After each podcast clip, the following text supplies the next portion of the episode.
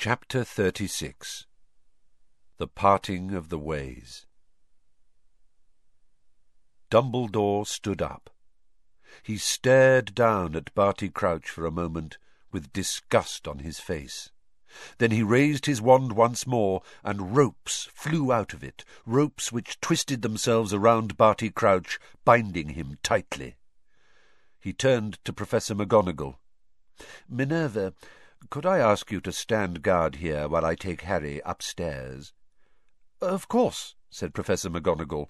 She looked slightly nauseous, as though she had just watched someone being sick. However, when she drew out her wand and pointed it at Barty Crouch, her hand was quite steady. Severus, Dumbledore turned to Snape, please tell Madame Pomfrey to come down here. We need to get Alastor Moody into the hospital wing. Then go down into the grounds, find Cornelius Fudge, and bring him up to this office. He will undoubtedly want to question Crouch himself. Tell him I will be in the hospital wing in half an hour's time if he needs me. Snape nodded silently and swept out of the room. Harry? Dumbledore said gently. Harry got up and swayed again.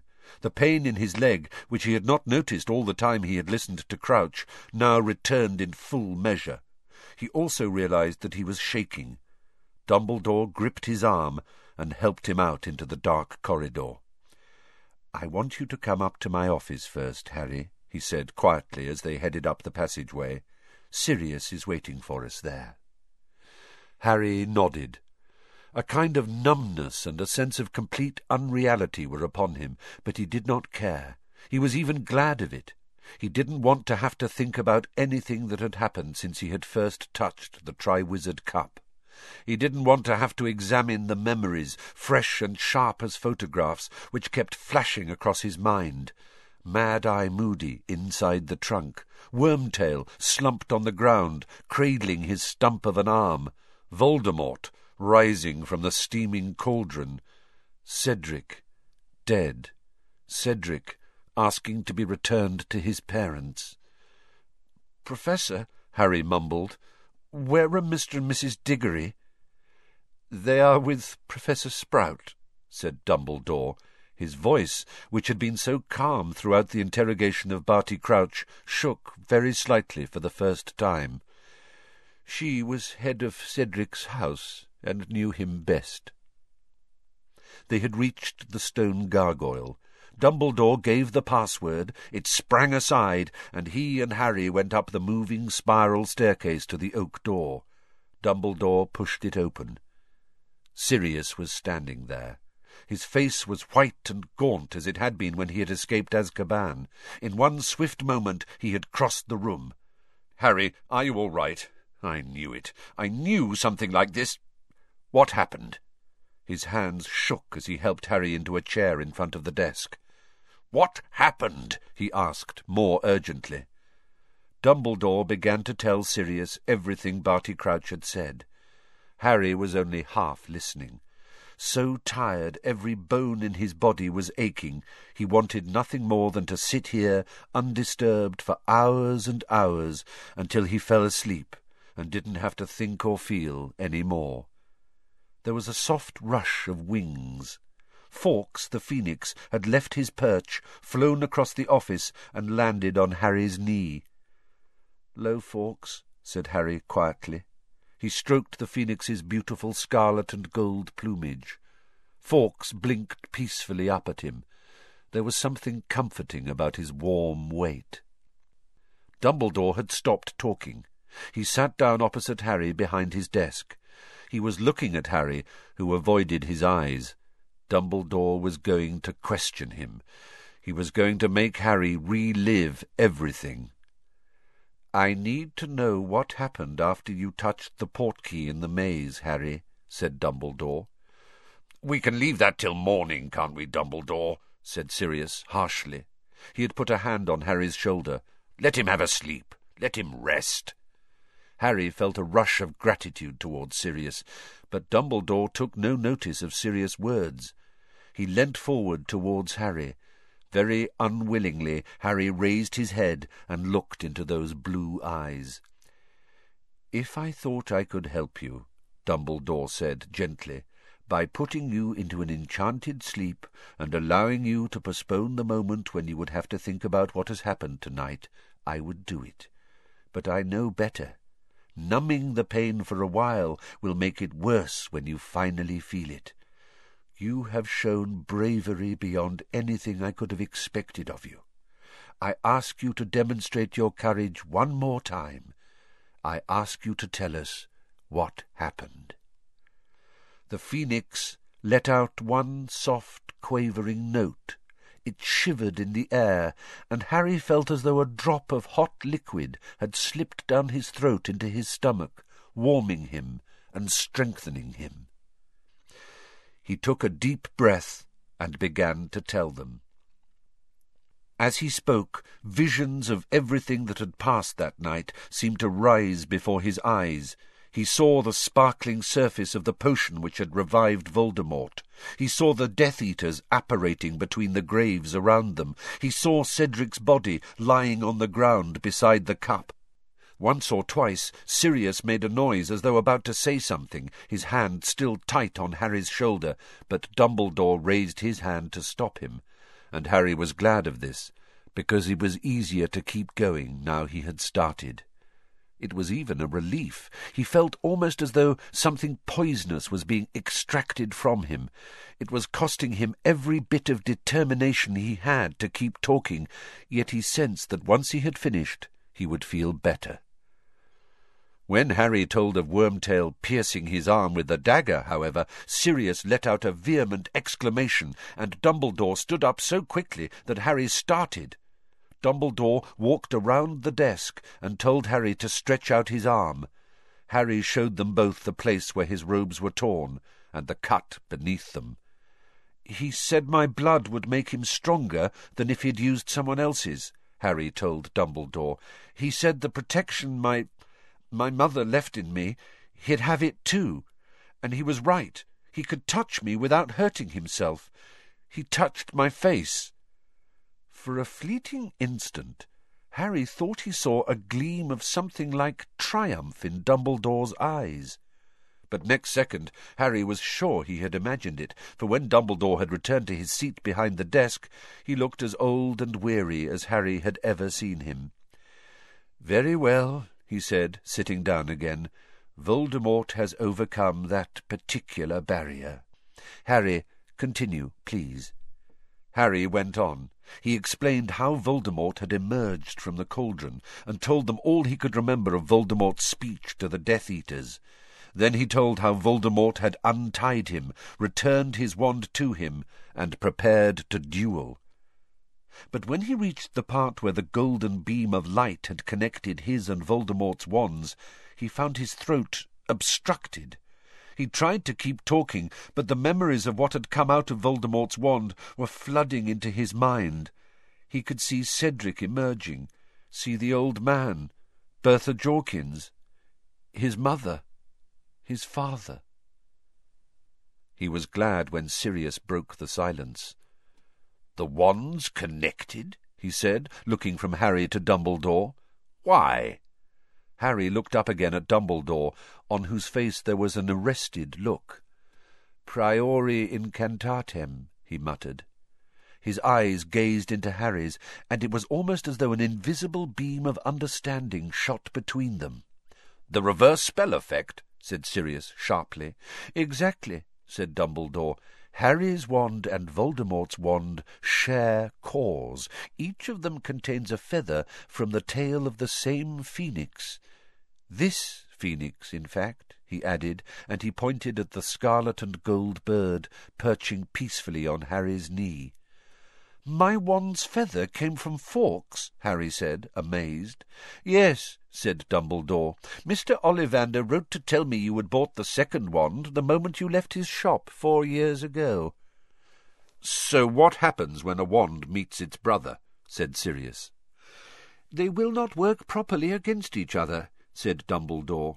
If, however, the owners of the wands force the wands to do battle, a very rare effect will take place. One of the wands will force the other to regurgitate spells it has performed in reverse, the most recent first, and then those which preceded it. He looked interrogatively at Harry, and Harry nodded.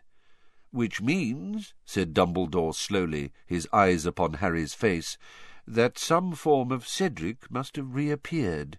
Harry nodded again. Diggory came back to life, said Sirius sharply. No spell can reawaken the dead, said Dumbledore heavily. All that would have happened is a kind of reverse echo.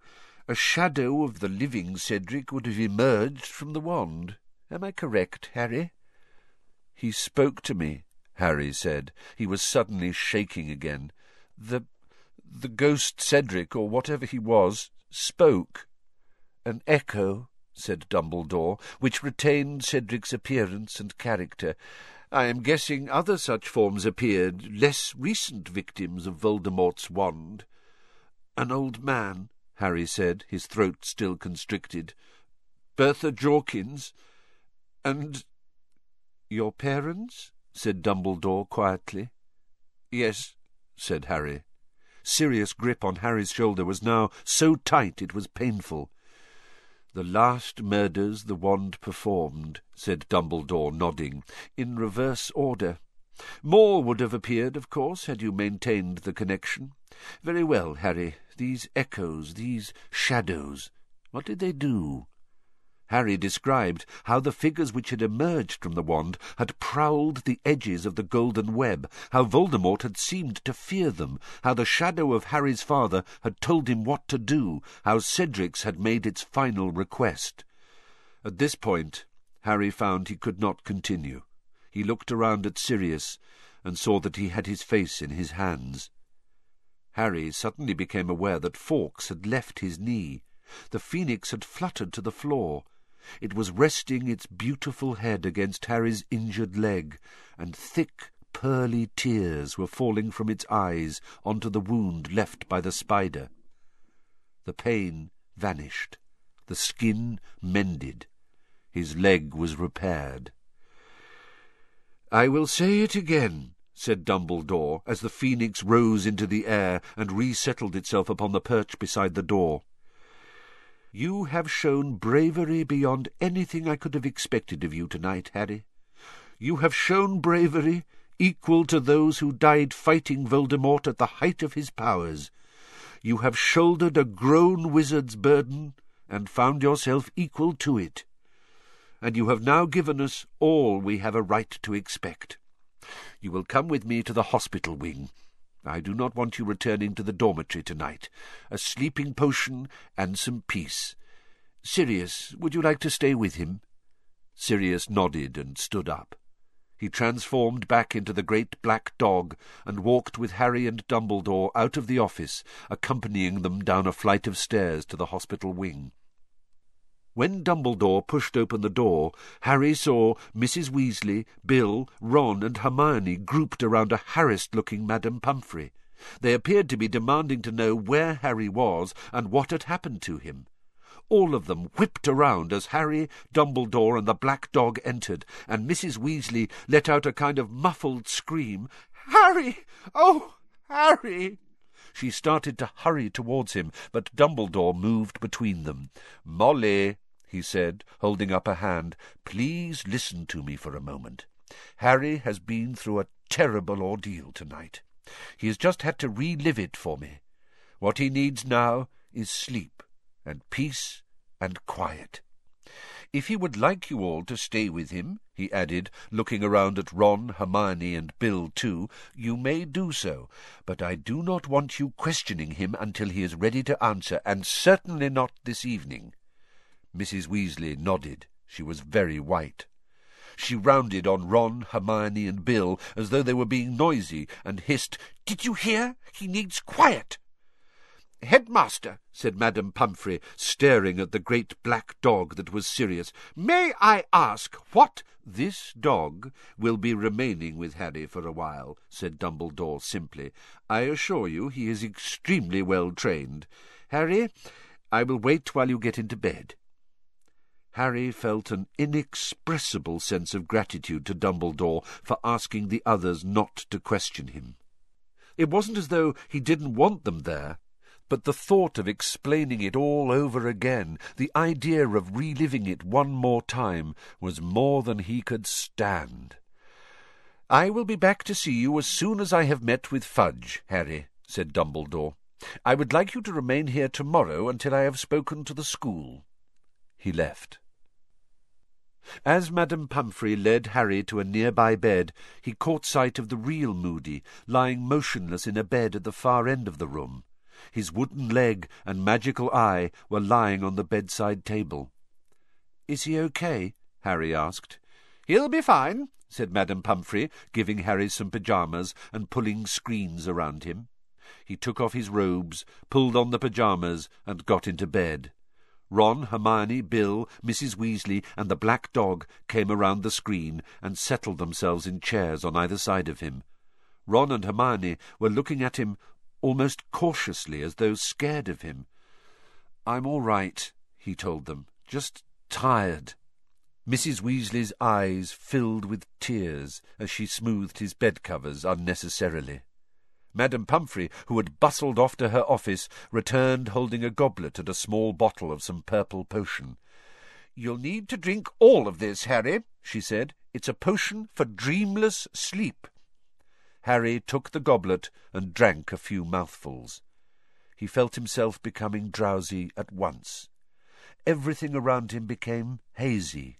The lamps around the hospital wing seemed to be winking at him in a friendly way through the screen around his bed. His body felt as though it was sinking deeper into the warmth of the feather mattress. Before he could finish the potion, before he could say another word, his exhaustion had carried him off to sleep. Harry woke up, so warm, so very sleepy, that he didn't open his eyes, wanting to drop off again. The room was still dimly lit. He was sure it was still night time, and had a feeling that he couldn't have been asleep very long. Then he heard whispering around him. They'll wake him if they don't shut up. What are they shouting about? Nothing else can have happened, can it? Harry opened his eyes blearily. Someone had removed his glasses. He could see the fuzzy outlines of Mrs. Weasley and Bill close by. Mrs. Weasley was on her feet. That's Fudge's voice, she whispered, and that's Minerva McGonagall's, isn't it? But what are they arguing about? Now Harry could hear them too, people shouting and running towards the hospital wing. Regrettable, but all the same, Minerva, Cornelius Fudge was saying loudly. You should never have brought it inside the castle, yelled Professor McGonagall. When Dumbledore finds out... Harry heard hospital doors burst open. Unnoticed by any of the people around his bed, all of whom were staring at the door as Bill pulled back the screens, Harry sat up and put his glasses back on. Fudge came striding up the ward. Professors McGonagall and Snape were at his heels. Where's Dumbledore? Fudge demanded of Mrs. Weasley. He's not here, said Mrs. Weasley angrily. This is a hospital wing, Minister. Don't you think you'd do better to but the door opened, and Dumbledore came sweeping up the ward. What has happened? said Dumbledore sharply, looking from Fudge to Professor McGonagall. Why are you disturbing these people? Minerva, I'm surprised at you. I asked you to stand guard over Barty Crouch. There is no need to stand guard over him any more, Dumbledore, she shrieked. The Minister has seen to that. Harry had never seen Professor McGonagall lose control like this. There were angry blotches of colour in her cheeks. Her hands were balled into fists. She was trembling with fury. When we told Mr. Fudge that we had caught the Death Eater responsible for tonight's events, said Snape in a low voice, he seemed to feel his personal safety was in question. He insisted on summoning a Dementor to accompany him into the castle. He brought it up to the office, where Barty Crouch I told him you would not agree, Dumbledore, stormed Professor McGonagall. I told him you would never allow Dementors to set foot inside the castle. But, my dear woman, roared Fudge, who likewise looked angrier than Harry had ever seen him. As Minister for Magic, it is my decision whether I wish to bring protection with me when interviewing a possibly dangerous... But Professor McGonagall's voice drowned Fudge's. The moment that... That thing entered the room, she screamed, pointing at Fudge, trembling all over. It swooped down on Crouch, and... And Harry felt a chill in his stomach as Professor McGonagall struggled to find words to describe what had happened. He did not need her to finish her sentence. He knew what the Dementor must have done. It had administered its fatal kiss to Barty Crouch. It had sucked his soul out through his mouth. He was worse than dead. By all accounts he is no loss, blustered Fudge. It seems he has been responsible for several deaths. But he cannot now give testimony, Cornelius, said Dumbledore. He was staring hard at Fudge, as though seeing him plainly for the first time. He cannot give evidence about why he killed those people. Why he killed them? Well, that's no mystery, is it? blustered Fudge. He was a raving lunatic. From what Minerva and Severus have told me, he seems to have thought he was doing it all on you-know-whose instructions. Lord Voldemort was giving him instructions, Cornelius, Dumbledore said. Those people's deaths were mere by-products of a plan to restore Voldemort to full strength again. The plan succeeded. Voldemort has been restored to his body. Fudge looked as though someone had just swung a heavy weight into his face. Dazed and blinking, he stared back at Dumbledore as if he couldn't quite believe what he had just heard. He began to splutter, still goggling at Dumbledore. You know who? Returned? Preposterous! Come now, Dumbledore. As Minerva and Severus have doubtless told you, said Dumbledore, we heard Barty Crouch confess. Under the influence of Veritaserum, he told us how he was smuggled out of Azkaban, and how Voldemort, learning of his continued existence from Bertha Jorkins, went to free him from his father and used him to capture Harry. The plan worked, I tell you. Crouch has helped Voldemort to return. See here, Dumbledore, said Fudge and Harry was astonished to see a slight smile dawning on his face. You you can't seriously believe that. You know who? Back? Come now, come now. Certainly Crouch may have believed himself to be acting upon you-know-whose orders, but to take the word of a lunatic like that, Dumbledore... When Harry touched the Triwizard Cup tonight, he was transported straight to Voldemort, said Dumbledore steadily. He witnessed Lord Voldemort's rebirth. I will explain it all to you if you will step up to my office. Dumbledore glanced around at Harry and saw that he was awake, but shook his head and said, I am afraid I cannot permit you to question Harry tonight. Fudge's curious smile lingered. He too glanced at Harry, then looked back at Dumbledore and said, you are uh, prepared to take Harry's word on this, are you, Dumbledore? There was a moment's silence, which was broken by Sirius growling. His hackles were raised, and he was baring his teeth at Fudge. Certainly, I believe, Harry, said Dumbledore. His eyes were blazing now. I heard Crouch's confession, and I heard Harry's account of what happened after he touched the Triwizard Cup. The two stories make sense. They explain everything that has happened since Bertha Jorkins disappeared last summer. Fudge still had that strange smile on his face. Once again he glanced at Harry before answering. You are prepared to believe that Lord Voldemort has returned on the word of a lunatic murderer and a boy who... Well, Fudge shot Harry another look, and Harry suddenly understood.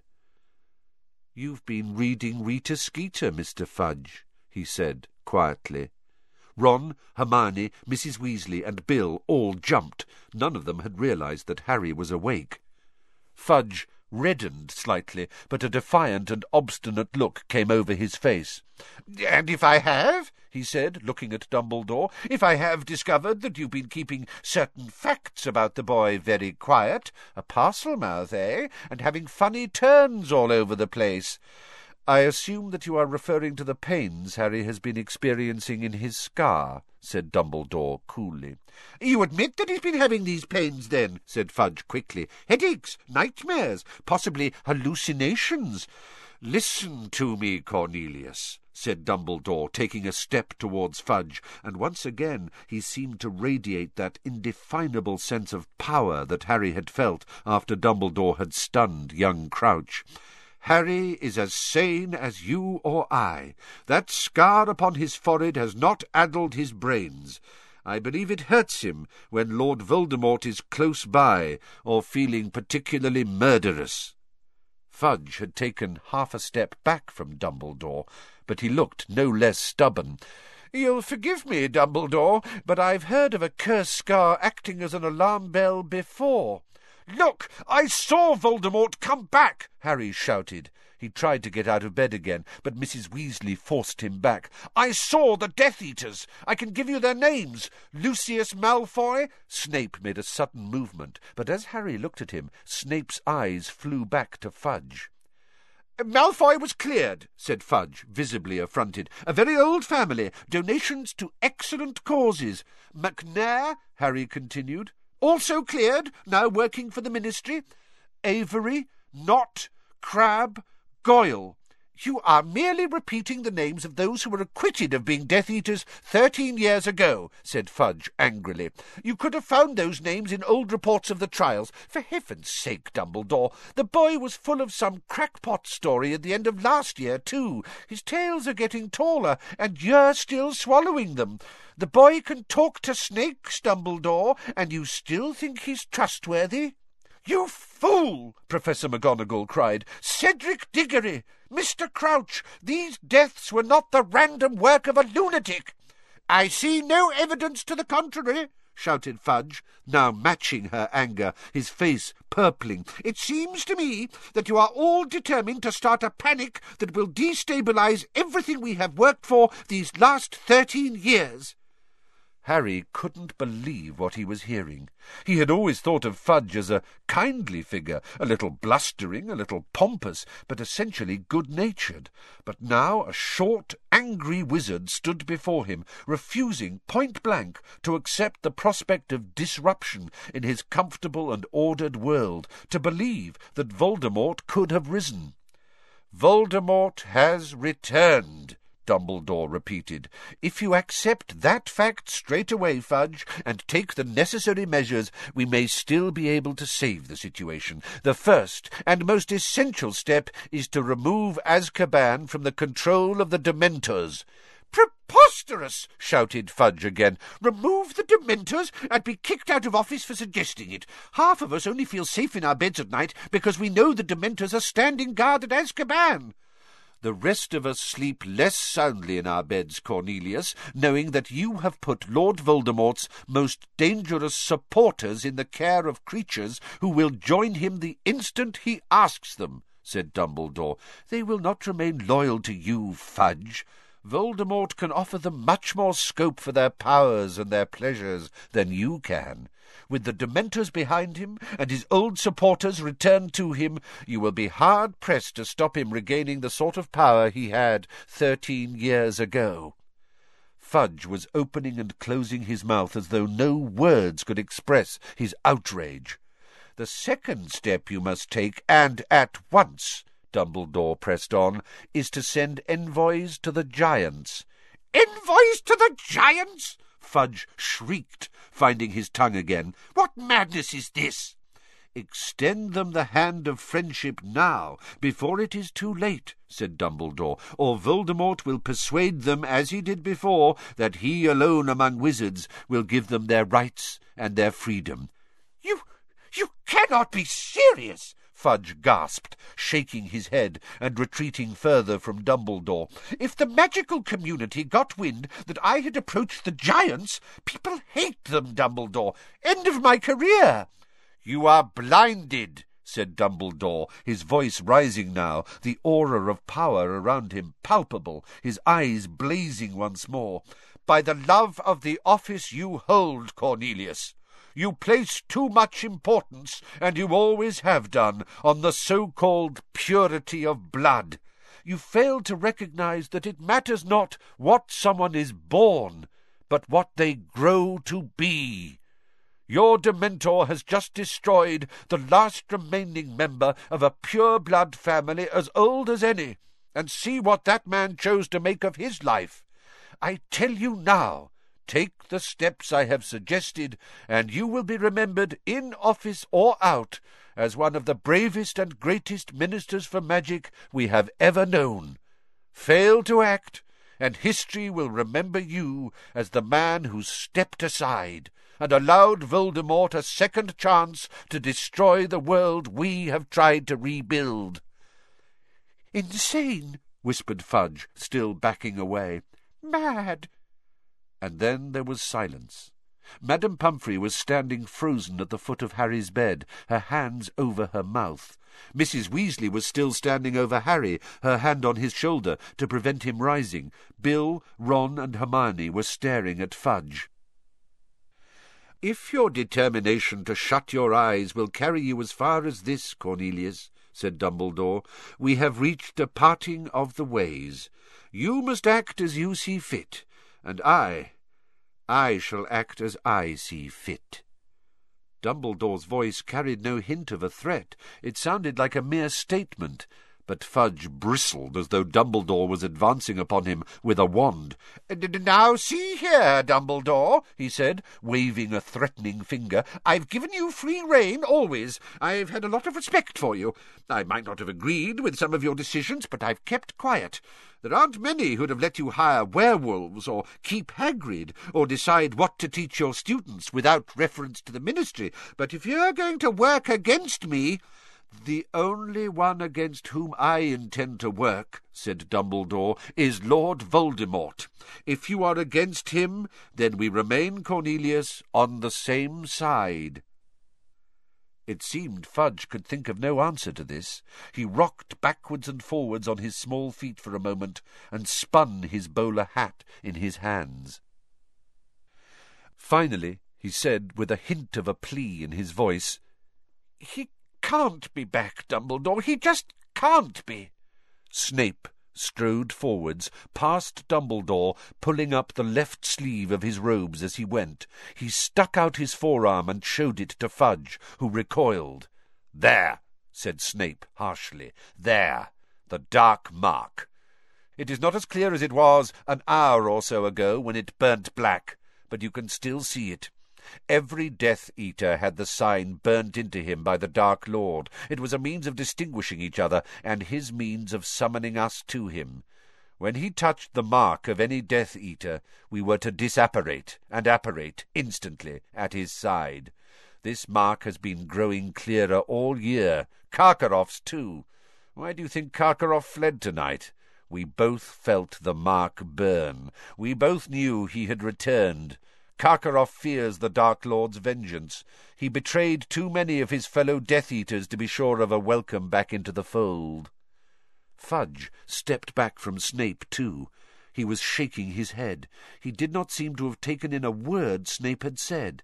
He stared, apparently repelled, at the ugly mark on Snape's arm, then looked up at Dumbledore and whispered, I don't know what you and your staff are playing at, Dumbledore, but I have heard enough. I have no more to add. I will be in touch with you tomorrow, Dumbledore, to discuss the running of this school. I must return to the ministry. He had almost reached the door when he paused. He turned around, strode back down the dormitory, and stopped at Harry's bed. Your winnings, he said shortly, taking a large bag of gold out of his pocket and dropping it onto Harry's bedside table. One thousand galleons. There should have been a presentation ceremony, but in the circumstances... He crammed his bowler hat onto his head and walked out of the room, slamming the door behind him. The moment he had disappeared, Dumbledore turned to look at the group around Harry's bed. There is work to be done, he said. Molly, am I right in thinking that I can count on you and Arthur? Of course you can, said Mrs. Weasley. She was white to the lips, but she looked resolute. He knows what Fudge is. It's Arthur's fondness for muggles that has held him back at the ministry all these years. Fudge thinks he lacks proper wizarding pride. Then I need to send a message to him, said Dumbledore. All those that we can persuade of the truth must be notified immediately, and Arthur is well placed to contact those of the ministry who are not as short-sighted as Cornelius. I'll go to Dad, said Bill, standing up. I'll go now. Excellent, said Dumbledore. Tell him what has happened. Tell him I will be in direct contact with him shortly. He will need to be discreet, however. If Fudge thinks I am interfering at the Ministry, leave it to me, said Bill. He clapped a hand on Harry's shoulder, kissed his mother on the cheek, pulled on his cloak, and strode quickly from the room. Minerva, said Dumbledore, turning to Professor McGonagall, I want to see Hagrid in my office as soon as possible. Also, if she will consent to come, Madame Maxime. Professor McGonagall nodded and left without a word. Poppy, Dumbledore said to Madame Pomfrey, would you be very kind and go down to Professor Moody's office, where I think you will find a house elf called Winky in considerable distress. Do what you can for her, and take her back to the kitchens. I think Dobby will look after her for us. Very, very well, said Madame Pomfrey, looking startled, and she too left. Dumbledore made sure that the door was closed and that Madame Pomfrey's footsteps had died away before he spoke again. And now, he said, it is time for two of our number to recognize each other for what they are. Sirius, if you would resume your usual form. The great black dog looked up at Dumbledore, then, in an instant, turned back into a man. Mrs. Weasley screamed and leapt back from the bed. Sirius Black! she shrieked, pointing at him. Mum, shut up! Ron yelled. It's okay.